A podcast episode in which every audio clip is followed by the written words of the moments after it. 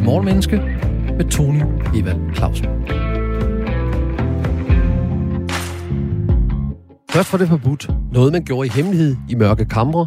Så blev det lovligt og frit. Og så blev det ulovligt igen. I hvert fald nogle steder. Det skiftende forbudte, så frie, så forbudte, hedder abort i USA. Og programmet, du lytter til, hedder Morgen Menneske. Programmets ambitiøse mål er at blive klogere på menneskers psykologi og adfærd med udgangspunkt i noget, der er sket i 2022. Vi har 25 minutter alle hverdage hele sommeren. 25 minutter til at udfordre antagelser, bekræfte fakta, belyse menneskets lyse afkroge og mørke kringelkroge. 25 minutter til at gøre det åbenlyse for vores gæst, lysende klar for os andre. Søren Hein Rasmussen, historiker, forfatter og foredragsholder. Velkommen til. Tak skal du have. Du har 25 minutter til at svare på spørgsmål, så både lytterne og jeg, og det er altså lidt en udfordring, kan blive klogere på det her med det frie og det forbudte. Og Søren, hvad tror du, der sker, når man forbyder noget, der allerede er lovligt? Ja, altså så er der jo rigtig mange mennesker, som mener med rette jo også, at noget er taget fra dem. Mm. Og øh, det er jo noget, som vi ved øh, rigtig, rigtig, rigtig vækker vrede. Altså, vi, lige så snart vi har en rettighed, så føler vi det jo som, som, som noget umisteligt og øh, et privilegie, og vi vil ikke have taget privilegier fra os. Det kender vi i utallige sammenhænge. Nu snakker vi, du startede med abort, men det kan være i alle mulige andre sammenhænge. Så man får noget, og så over tid, så tager man det for givet, så tænker man, det er noget, jeg skal have. Og når man så tager det, man skulle have væk, så bliver folk vrede. Øh, ja, og altså det kan jo være mere eller mindre rimeligt, hvad man synes, man skal have. Det kan jo også være privilegier, som sådan set går ud over andre, men man mener, at det er en ret, man har. Og det er det jo i en vis forstand også, ikke? Fordi ret er jo noget, som vi så at sige har, har skabt i et samfund, altså, og som er gældende øh, øh i den tid, som, som, som vi nu er i. Så det er jo rigtigt nok, man får taget noget fra sig, og det kan vi ikke lide. Jeg kan huske, at jeg blev fortalt, at der var et tidspunkt, øh, og jeg er født i 1970, så det er sikkert dengang, jeg, øh, inden jeg blev gammel nok til sådan at fatte, hvad der skete rundt om, hvor at sikkerhedssele, det kun var en anbefaling. Ja, kan det er også det? rigtigt nok. Kan du er, det? er det 73, er- eller er det 75, at sikkerhedsselen bliver, bliver øh, øh, øh, lovbefalet? Det er rigtigt, det var en anbefaling i begyndelsen. Og selv anbefalingen skabte jo altså faktisk øh, indsigelser, rigtig meget protester, altså rigtige mænd især brugte sgu ikke sikkerhedssele. Altså de var faktisk så dygtige til at køre, så det behøvede de ikke. Og desuden kunne det jo være, at den var farlig, fordi hvad nu, hvis man kørte galt, og så kunne man ikke komme ud igen med den her sikkerhedssele. Altså der kommer så sådan nogle hjælpeargumenter, som jo også altid kommer. Jeg vil skulle forsvare min ret til at gøre, som jeg vil. Det samme var jo gældende tidligere, da man indførte øh, øh, styrthjelm til knallert. Altså, de her unge knallerkører, de skulle fandme ikke have styrthjelm på, som om de behøvede den slags rene pjat. Ja, jeg kan faktisk huske, at øh, min, øh, mit eget faderlige ophav, han faktisk kørte uden, øh, han kørte uden sikkerhedssele øh, i, i rigtig lang tid. Og øh, det gjorde jeg også selv, da jeg fik, øh, fordi rigtige mænd kørte uden sikkerhedssele. At det er fuldstændig... I dag står man tilbage og kigger, hvor, hvad skete der? Men det er jo sådan nærmest en, det skal de ikke bestemme, og så skal vi godt nok betale på 100 kroner i bøde, men, men men det var fuldstændig tåbeligt. Det var helt tydeligvis det bedste for alle, at man havde sikkerhedshjælp på, og man havde hjelm på. Men alligevel så, da det blev ulovligt at, og, at, og køre uden, cykel, øh, uden, uden styrthjelm, eller køre uden sikkerhedssele, så var der alligevel oprør på. Hvor, hvorfor tror du det? Noget, der er så åbenlyst for i dag for os andre. Jamen altså, vi vokser jo op med noget, som er vores, øh, altså, som, altså, som, som vi opfatter som det normale. Altså, det er jo en normalisering, der, der sker, ikke? Altså, igennem din opvækst, der opdager du, hvordan verden ser ud. Og den er bare sådan, og den er pudsigt nok rigtig. Og så er det, at der er nogen derude, altså onde myndigheder som regel, ikke, som siger, ah, at det der, det, det, det skal laves om. Hvorefter at du egentlig uden at, at overveje alvorligt, og er der nogen logik i det her, eller nogen, nogen ræson i det her, så siger du, nej, det skal ikke laves om, fordi øh, jeg er ikke vant til, at det er sådan, og jeg lever jo i normal tilstand, og nu kommer der noget nyt. Altså, altså det er jo sådan set øh, øh, øh, alt protests moder, ikke? Det er jo den der, øh, dengang at vi var unge, eller dengang vi var børn, der var tingene rigtige. Og siden så er de blevet forkerte på grund af noget, som nogen derude har gjort imod os. Og i det her tilfælde er det jo så enten påbud eller forbud, der er gældende, altså en statsmagt, der går ind og, og gør noget. Og øh, det, det kræver ligesom lige en ekstra omtanke øh, at, at sluge kamelen her. Ja, fordi i dag kan det virke fuldstændig tåbeligt. Det samme er det med rygning. Altså, øh, der var et tidspunkt, hvor at rygning blev forbudt på værtshus, undtagen af en vis størrelse. Og der var der kæmpe rammeskrig, kan jeg huske, fra alle rygerne om, at det, det må de ikke tage fra dem. Og de, de ryger, der er tilbage. Jeg har selv været øh, ivrig ryger i øvrigt, skal jeg huske at sige.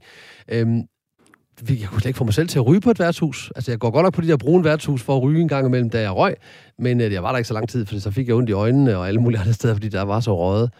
Men noget, der er åbenlyst er sundhedsskadeligt, som er tilladt, brokker vi os over lige pludselig. Ikke er tilladt længere. Ja, altså nu siger du vi, altså det, det er jo rygere, der brokker sig, ikke? Altså, ja, og det er jo, det er jo igen, dem, der kører altså, ud sikkerhedssele. Ja, ja. ja. Men det er jo en rettighed i en vis forstand. Det er jo en rettighed, der tages øh, øh, fra os. Det er jo noget, som vi har det godt med, eller som vi i hvert fald opfatter som normaltilstand. For rygning er der jo også det, vi... Altså, ryger har det jo godt med at ryge. Det kan godt være, de øh, hoster bagefter, så videre, så videre. Det er fandme, går jeg ud fra, jeg har aldrig røget, men det er jo en fed fornemmelse at tage det der øh, øh drag af, af smøgen, ikke? Altså, man kan ikke lade være. Øh, øh, og så er det jo noget, der tages fra dig. Altså, det er jo en ændring af en tilstand, og i, og, og, og, og i rygningstilfælde jo ændring af en tilstand, altså, altså hvor du også skal virkelig anstrenge dig for at holde op igen. Så jeg synes da egentlig, det er forståeligt, at, at den der vrede kommer. Altså, jeg havde en kollega, som røg 60 smøger om dagen. Han kunne næsten ikke nå at sidde inde på sit kontor, fordi han måtte ikke ryge derinde længere. Han skulle jo rende ud og dræbe en smøg i to drag, og så ind og skrive en artikel, og så ud og ryge igen. Og han var rasende, og hvad staten skulle blande sig, det var sgu de øh, folks eget ansvar. Faldt han død om af det her. Altså, øh, det er jo lige til det sidste, han insisterede på sin ret til de der 60 smøger, og alle andre var onde, når de kunne finde på at sige, kan du ikke lade være, når vi er her. Men sådan er det, når vi insisterer på retten til langsom selvmord. Ja, et eller andet sted, ja. Eller hurtigt, hvis man kan ja, udsikre sig, ja, ja. eller Jo, jo, altså, ja, ja. Og så kommer de der argumenter, som jo, altså vi bygger jo hjælpeargumenter på, det skal øh, myndigheder ikke blande sig i, fordi det er min personlige øh, ting, og det har jeg selv ret til. Og der er jo noget rigtigt i det, ikke? Vi, vi, vi, vi vil jo have øh, altså, autonomi i en vis grad som mennesker. Det, det, jeg forstår godt det argument. Jeg synes bare, det er, er latterligt i sådan nogle sammenhænge, altså der er så åbenlyse, og så har så store implikationer. Altså hvis du ryger, så øh, koster du en formue for mig også. Så hvis du kræver skattelettelse, så lad lige være med at ryge, ikke? Altså, det koster bare det pleje at få dig indlagt, fordi rygning jo er, er, er en stor, stor øh, kilde til øh, øh, øh, øh lungekræft eksempelvis. Vi kommer lige tilbage til, til rygning, øh, fordi der, der, det er ret interessant. Men jeg først godt lige tænke mig at gå på opdagelse i noget andet, nemlig det her, når noget, der er ulovligt, eller var ulovligt, pludselig bliver lovligt. Hvad tror du, der sker, når, når man gør noget, der var ulovligt, lige pludselig gør det er lovligt. Hvad sker der så med os mennesker? Altså, jeg tror, det er en anelse mere kompliceret, fordi der er jo de mennesker, som mener, at det her skal ikke gøres lovligt. Altså som så at sige, øh, øh rygende bakker op igen. Altså de bakker op om den tilstand, som de allerede kender, og som er den normale og den rigtige, og sikkert også moralsk og alt muligt andet rigtigt. Og så er der jo dem, som, altså når noget gøres lovligt, er det jo som regel, fordi der er et pres, altså der er velorganiserede grupper, som siger, det her, det gider vi bare ikke. Vi, vi kræver, vi kræver, og, og, og, hvorfor skulle vi ikke have lov til det i frihedens navn eller eller andet? Så gøres noget lovligt. Så der har vi jo egentlig en dobbelt situation. Nogle jubler, og andre græder du, du har studeret porno, øh, og hvad skete der med pornoen før og efter, at det blev, ja. øh, blev, blev tilladt? Kan du, kan du lukke lytterne lidt ind i, ikke fordi vi skal, nødvendigvis skal snakke om porno, men hvad, mm. hvad, hvad, hvad var holdningen til porno før det blev lovligt, og efter det blev lovligt? Det har du ved, du har kigget på. Ja, altså det har jeg. Jeg har lavet en lille bog en gang om, om, om tilladelsen, altså øh, hvad hedder det, afkriminaliseringen af, af pornografien i, i henholdsvis 67 og 69 i Danmark, som jo var det første land i verden, der afkriminaliserede porno.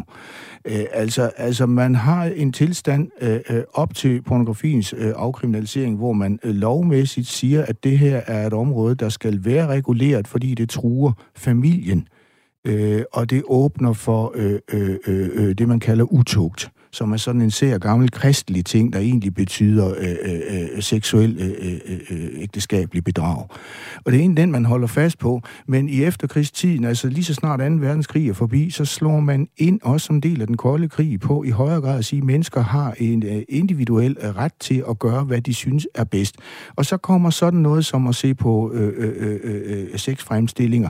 Det kommer jo ind her og bliver en, en kampzone, fordi øh, fortalerne for det her siger, at det skal vi de da have ret til, de folk, bare de ikke generer os andre.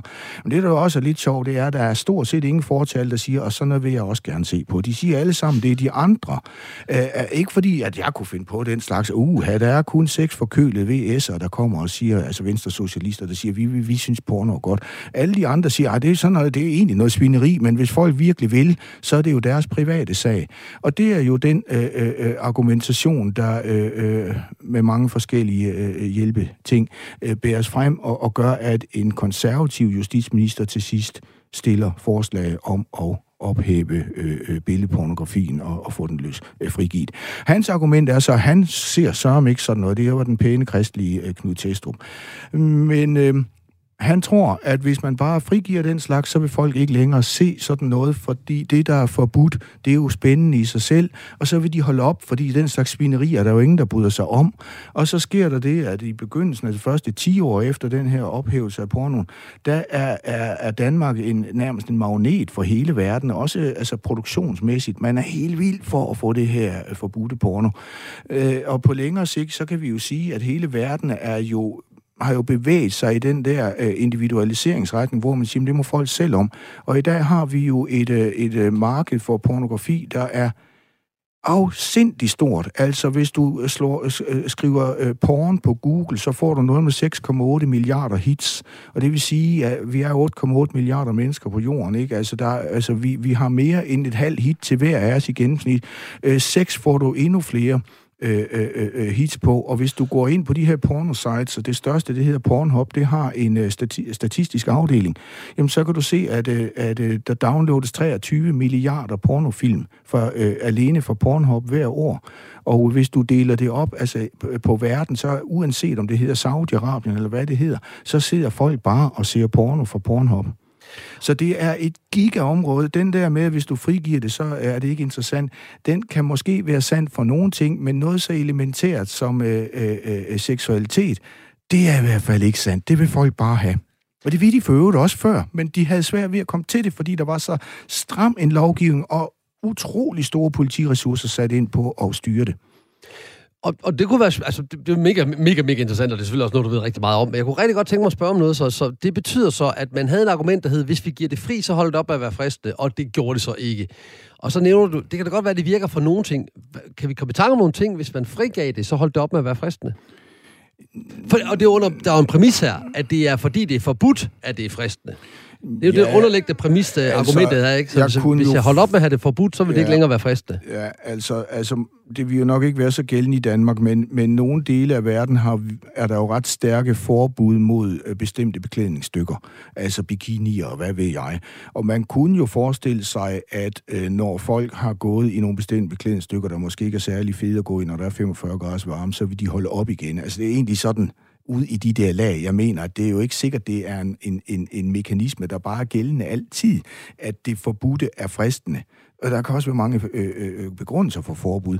Men når du er inde i sådan noget øh, øh, øh kernestof, som for eksempel seksualitet, så er der jo ikke noget i verdenshistorien, der tyder på, at, at, at folk ikke er interesseret. Og det er de jo uanset, om der er forbud eller ej, men det ytrer sig jo forskelligt. Og der er jo selvfølgelig mere pornografi, når det er ufarligt at producere det, og ufarligt at se det. Ja, så taler det jo til sådan en grunddrift i alle mennesker. Jamen, det er det, jeg mener. Altså, ja. det er jo helt grundlæggende, ja. ikke? Men, men så, hvad, hvad, kunne, hvad kunne... Altså, jeg, jeg har det også sådan, at hvis der er noget, jeg ikke må sige, for eksempel, altså, jeg, har jo, jeg er jo gift. Og ja. der, min kone har nogle, nogle klare regler om, hvad jeg må sige og ikke må sige i nogle bestemte sociale situationer, fordi jeg er forholdsvis lige ud af posen. Hvis jeg får at vide, det må jeg ikke tale om det her, eller jeg må ikke sige noget bestemt, så får jeg så meget lyst til at sige det. Jo, men er I så ikke inde i sådan altså en lille magtkamp, der ligger der? Det skal du fandme ikke bestemme over mig-agtigt. Øh, meget, øh, meget øh, sandsynligt. Øh, øh, øh, altså, der er jo rigtig mange ting på spil, ikke, når vi øh, øh, øh, regulerer hinanden, og jo, jo tættere vi er på hinanden, altså desto mere ondt kan det jo også gøre, hvis vi har en fornemmelse af, at den ene vil dominere et eller andet. Der, der, der er der nok nogle andre mekanismer end de der samfundsmekanismer, kunne jeg forestille problemer. Men, men, men der, er der ikke noget om det, at hvis noget er forbudt, øh, noget man ikke må sige og gøre, så kan det godt for nogle typer mennesker i hvert fald være mere frist at få det gjort. Jo, altså, det er der da, altså. Og der er jo dem, som absolut skal prøve at sige frække ord der, hvor de ved, det ikke rigtig er passende, ikke? Og de skal ikke levere, altså. Det er, de skal bare sige det. Jo, det tror jeg da, der er. Så der er en stimulus, der er, der er en stimulus i at, at, gøre noget, som man godt ved er lidt forbudt? Ja, og i hvert fald, altså i begyndelsen, ikke? Altså, jo. det kan jo så være, at når du så har afprøvet det, og du har overlevet det, og det var egentlig ikke så sjovt igen, så kan det være, at du holder op også. Men jo, altså, der er der en stimulus, der hedder, jeg vil gerne prøve det forbudte, eller jeg vil gerne overskride den grænse, som nogen har sat for mig. Og sikkert især i sådan nogle samfund som vores, der er jo øh, øh, meget individualistiske. Altså, vi lever jo i et individfixeret samfund, ikke? Individet er den mindste enhed. Hvis du er i et samfund, hvor det er familien eller slægten, så kan det jo være, at de der individuelle forbud stiller sig en anelse anderledes, at du ikke har helt samme øh, lyst til at prøve at overskride dem, fordi det er egentlig ikke det, der tæller så meget for dig. Men for os, der er det da vigtigt. Altså, det er da også en test på, om jeg faktisk kan udfolde mig sådan, som jeg synes, jeg har ret til. Mm. Og dem, der så kommer og siger, du må ikke det der mere, vi laver en lov, den bliver jeg da sindssygt vred på, fordi de tager noget fra mig. Ja. Jeg, jeg havde det selv sådan under coronaen, hvor vi alle sammen gik med masker, at pigerne blev meget pænere, når jeg ikke kunne se det halve deres ansigt. Så jeg havde de her vilde forestillinger om, hvor pæne folk de var inde bag ved, ved masken. Øh, jamen, men, men det var også den der, det var sådan lidt forbudt, ikke? Jeg, jeg kan jo ikke se vedkommendes ansigt. Så danner man sig nogle forestillinger om, ja. at, at, kunne man bare se det? Kunne vi bare gøre det her? Kunne vi bare have det her? Så ville verden være meget bedre, eller så ville der være noget godt. Altså det der forventningernes øh, utrolige kraft i forhold til virkeligheden. Du må flytte til Saudi-Arabien.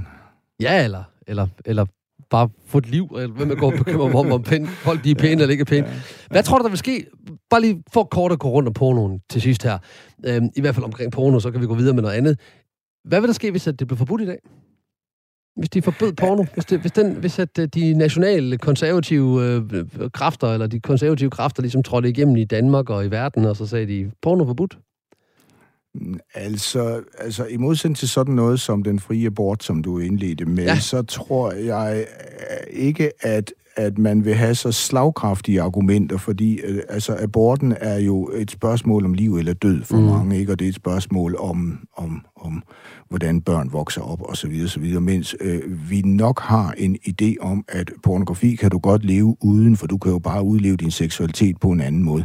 Men, øh, men jeg tror da, der vil blive en, altså en principiel modstand, der går på, at hvem skal blande sig i, hvordan vi lever vores liv. Og så ville øh, sætningen følge efter, at det er jo ikke, fordi jeg selv øh, har nogen interesse, men de andre øh, tænker jeg på. Ikke? Altså, det er synd for dem, fordi de ikke kan få lov at se deres porno. Øh, fordi porno ligger jo stadigvæk som sådan noget, hvor 90 procent ligger under overfladen, og vi ikke snakker om. Og til det er rigtig interessant, det du siger der med retten til at bestemme over eget liv. Fordi ja. både med apporten, som jo en, er en del af en kvindes krop, så argumentet, det er min krop, det er mig, der bestemmer ja. over den, øh, hænger vel også lige så meget sammen med, hvornår, at, hvornår, hvornår må man bestemme over sin egen krop. Øh, og, eller det, jeg også gerne vil snakke om nu, nemlig for at komme tilbage til rygningen, at øh, regeringen har foreslået, at, øh, at man skal forbyde rygning. Altså simpelthen ved lov forbyde, forbyde, at alle, der er født efter 2010, de må simpelthen ved lov ikke ryge. Ja. Hvad tænker du om det? Jamen altså, jeg synes egentlig, det giver god mening. Altså, dels har vi jo stater for at så at sige og regulere, altså lave lov, der siger, hvad vi må, og lave lov, der siger, hvad vi ikke må. Så i den henseende er det jo sådan set en stats opgave at gøre den slags. Øh, øh, der er jo argumenter for, at man ikke må ryge, og det er ikke, fordi jeg skal sidde og, og være fortaler for det her, men jeg forstår jo sådan set godt argumentationen. Og en af de øh, virkelig vigtige er jo, at det er jo ikke bare øh, dig som øh, individ, det her går ud over, men din rygning gør, at jeg bliver passiv ryger i nogle situationer, og vi ved, at 16 procent af alle kræfttilfælde i EU skyldes passiv rygning. Oh. Og så er der jo bag ved det, det, det der samfundsøkonomiske argument, at det er noget, der tæller rigtig meget i vores sundhedsvæsen, som jo allerede er presset, og som jo vil blive mere presset i takt med, at folk bliver ældre. Så jeg forstår altså godt alle argumenterne for at forbyde rygning. Øh, øh, jeg forstår også godt, at det er det er, jo, det er jo overgribende, det er jo indgribende. Altså, vi har jo fem, 400 års øh, røg bag os nu, ikke? Det er jo en indarbejdet ting, at folk har ret til at ryge. Okay, godt. Men når der er gået en generation, er sgu ingen, der tænker på det mere. Så, alt det, du lige har sagt, der tager vi alt, hver gang du siger røg, der tager vi det ord, så skifter du ud med alkohol. Jamen, altså, det, det jo godt set, være den anden argumentation. Det er jo sådan set... Vi har, samme, vi har 2.000 års erfaring med, Jeg vil gerne lige med sige, at jeg argumenterer ikke for, at nej, du skal... Nej, nej, nej. Øh, men, men, men, men alkohol er jo noget af det... Øh, altså, det ældste arkeologiske fund, vi kender i Danmark, der, der indeholder en eller anden uh, substans, der har kunnet indtages, det er jo en krukke med, med, med øl i. Og noget af det ældste, vi overhovedet har fundet rundt om fra verden, det er jo alle fædrene og kusinerne, has og opium og så videre, så videre.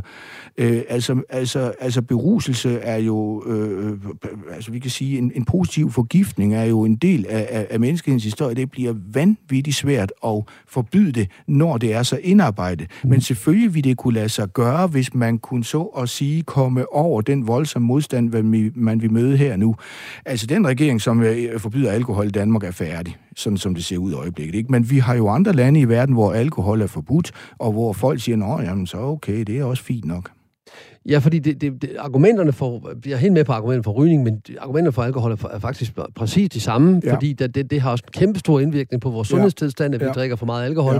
Ja. Øh, det har en kæmpe, det har en ja. kæmpe påvirkning af, af sygehussystemet, af familier, ja. alkoholisme ja. bryder familier op, ja. skilsmisser, børn bliver ødelagt, øh, alkoholiserede forældre ødelægger deres børn, det ved vi. Øh, men det er jo heller ikke sådan, at... har store problemer ofte altså, altså øh, øh, politik drejer sig jo ikke bare om sund fornuft. Altså, det drejer sig jo om rigtig mange ting, hvor i tradition jo også spiller en, en stærk rolle. Og øh, altså, du får jo ikke ret mange her i landet til for alvor at tage ind under huden, at alkohol er skide farligt. Mm. Altså, alkohol er jo forbundet med enhver form for øh, samvær. Hvis du ikke øh, drikker alkohol, så har du faktisk et problem. Jeg har et problem, for jeg kan kun drikke et glas øl, så får jeg ondt i hovedet, og hvis jeg drikker to, så bliver jeg syg.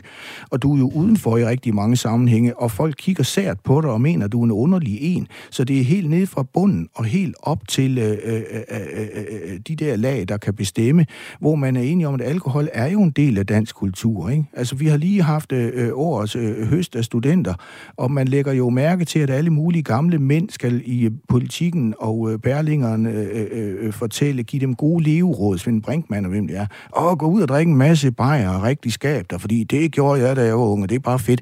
Altså, det der alkohol, det kører bare i alt, hvad vi har, og det kan vi ikke bare afskaffe, selvom det sundhedsmæssigt vil være godt. Men rygning er jo ikke helt så stærk en faktor.